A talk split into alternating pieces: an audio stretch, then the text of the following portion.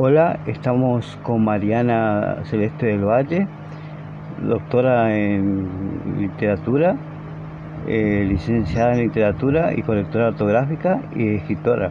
Hola, ¿cómo estás Mariana? Mucho gusto. Hola, ¿cómo estás? Gusto mío. Es escritora de tres novelas, ¿puede ser? Sí, sí, sí.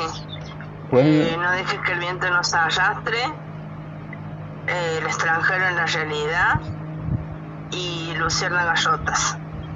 ¿Y hoy nos va a hablar de, la, de qué novela nos vas a hablar hoy?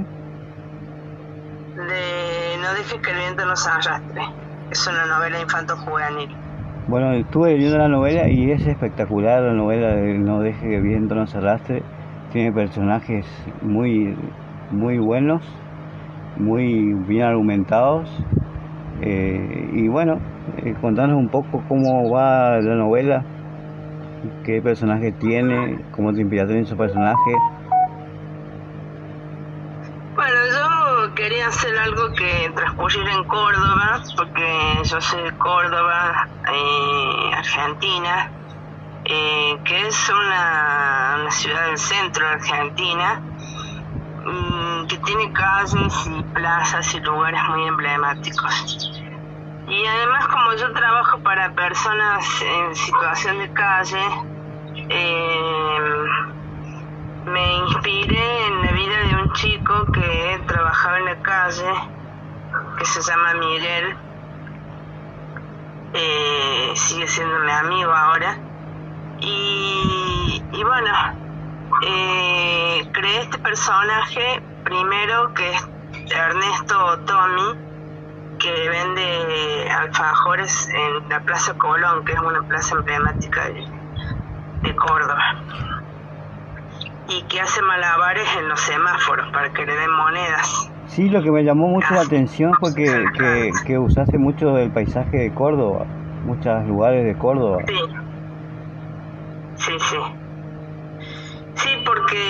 mucho a Córdoba, incluso hice mi investigación de tesis doctoral sobre Córdoba, sobre autores de Córdoba.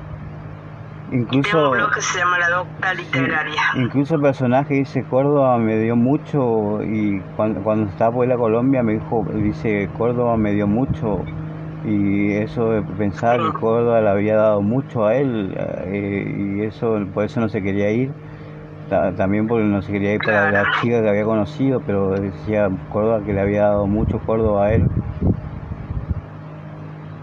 Sí, la libertad, porque él en realidad estaba en un orfanato y después vivió un tiempo en la casa de una tía que no lo aceptaba, en la casa, perdón, de un tío y de la mujer de, de este hombre que no lo aceptaba él, lo maltrataban bastante, entonces decidió, decidió irse, eh, juntó unos pesos y, y bueno, finalmente llegó a Argentina. Eh, mejor dicho, el, el, el tío de él le dio una plata para que se fuera. Claro. Sí, como que se crea la vida de los chicos de la calle, como él crea una banda, o sea, y la banda lo expulsa después a él. Sí.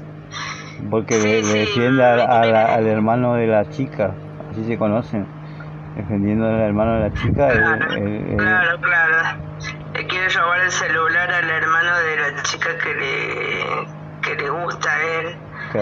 Y bueno, porque sí, está en una banda de chicos que se protegen como una familia singular. Sí, sí, sí. Y yo digo ahí una frase que me dijo Camilo Blajakis, un escritor que estuvo, eh, que escribía mientras estaba preso, que después hizo cineasta, que me dijo robaba porque pensaba que era justo ir a buscar lo que el porvenir nunca me iba a dar.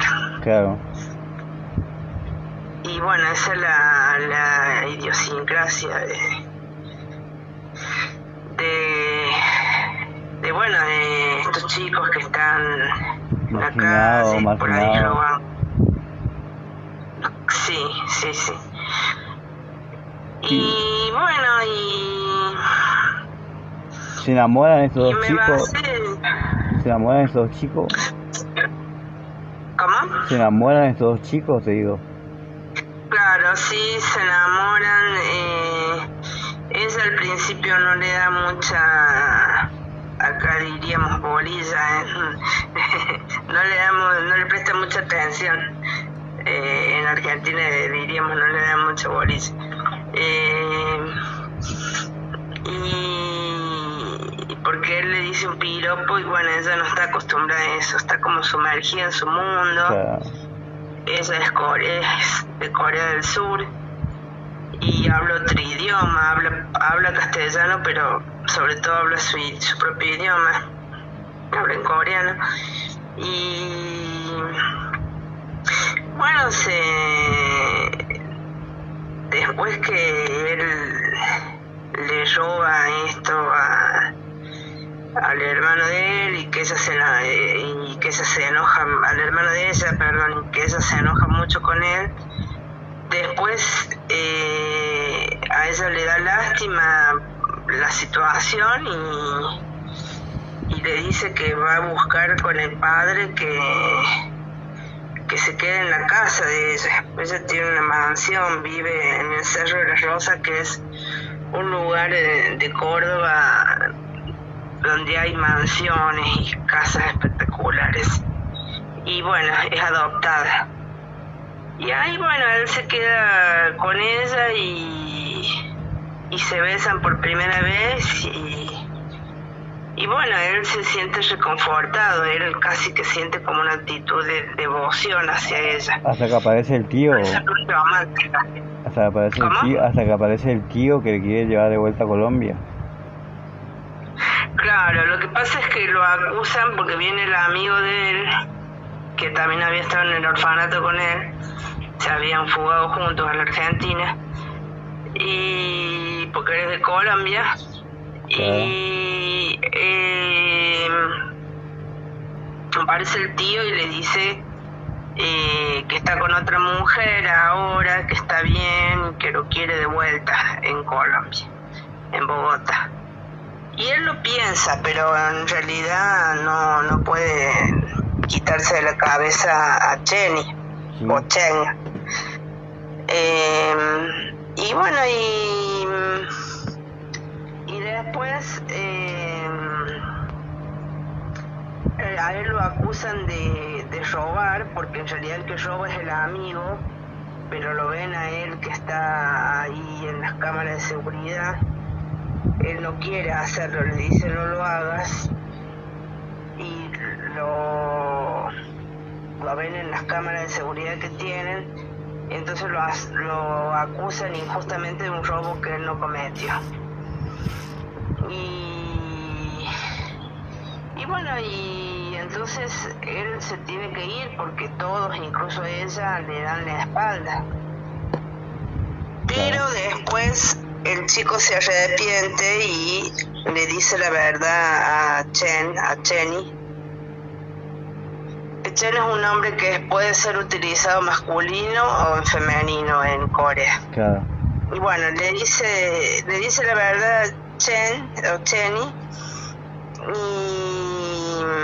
y, y bueno, y ella se interesa de vuelta por él y se empiezan a mensajear, a mandar mails, cartas. Bueno, es un poco epistolar esa parte.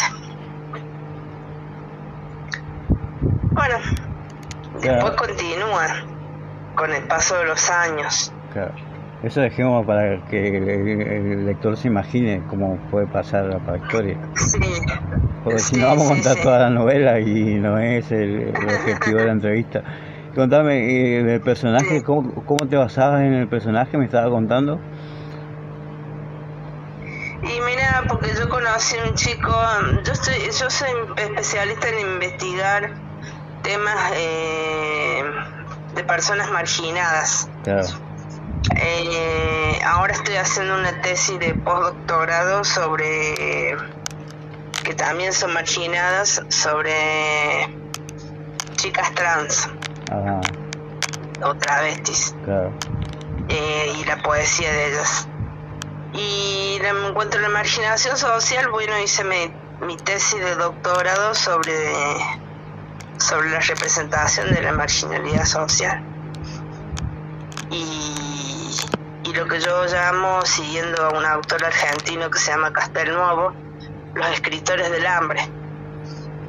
Que son aquellos que no escriben desde una posición cómoda, sentados en una mesa de escritorio señorial eh, acerca de una hemorragia, sino que escriben con la hemorragia misma sangrando en sus manos, es decir, que escriben eh, lo que lo mismo que están viviendo, no lo representan como una ficción, sino que escriben lo mismo que están padeciendo. Entonces he tomado eh, a Horacio Sotelo, que es un escritor que está, que estuvo preso, escribía mientras estaba preso, Camilo Blajakis, que es otro escritor que escribía mientras estaba preso, y Cristina Luz, que es una chica que es prostituta que escribe su su diario. Claro. Qué bueno. Qué bueno, y decime, ¿cómo definiría vos al lenguaje del, poético o el lenguaje de la escritura? ¿Cómo utilizás vos los recursos, eh, recursos para escribir? Y bueno, utilizo muchas metáforas. Eh, en realidad lo que traté de hacer, porque como esta es una novela que yo la, hice como la hice para el público infanto juvenil, es bastante directa, entonces el lenguaje es bastante coloquial. Por supuesto que para embellecerla yo uso también recursos poéticos. Él escribe un haiku a ella, que son estos poemas eh, orientales que, son muy breves y que definen una imagen en, pocas palabras. Y, bueno, y, el lenguaje de, tuve que estudiar palabras de Colombia, eh, tuve que estudiar la cultura de Colombia y también la cultura de Corea del Sur.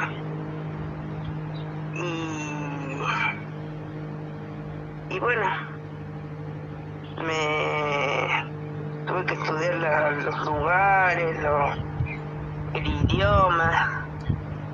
Eh, hay pequeñas cosas que se dicen en, en la novela que son propios de en idioma coreano. ¿Y por qué elegiste dos? ¿Por qué elegiste dos personajes que son extranjeros en la Argentina?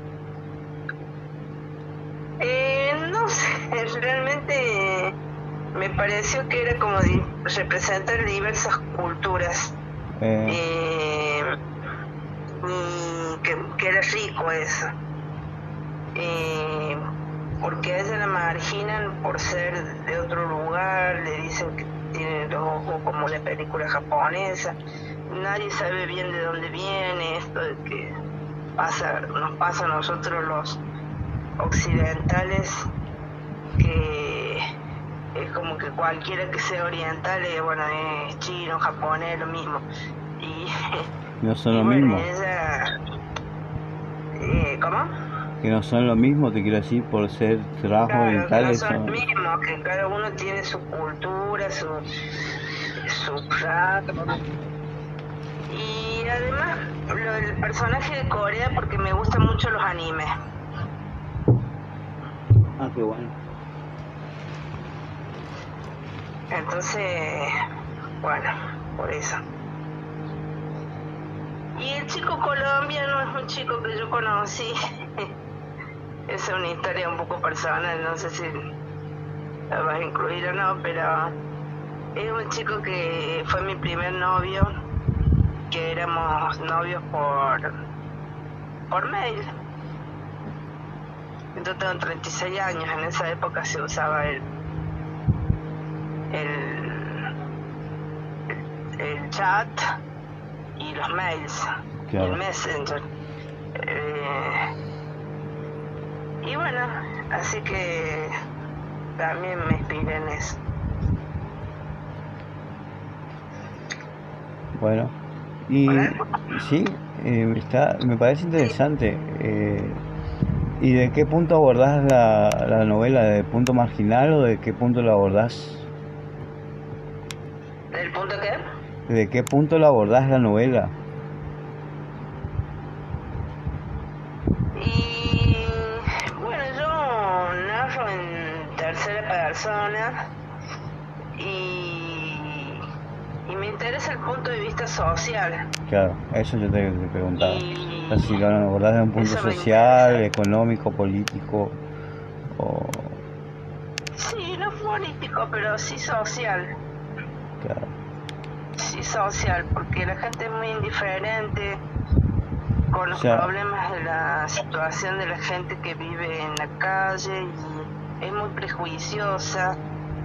Y bueno, me interesaba hacer algo con eso para los chicos que están creciendo y que tienen que tener valores en la sociedad. Claro.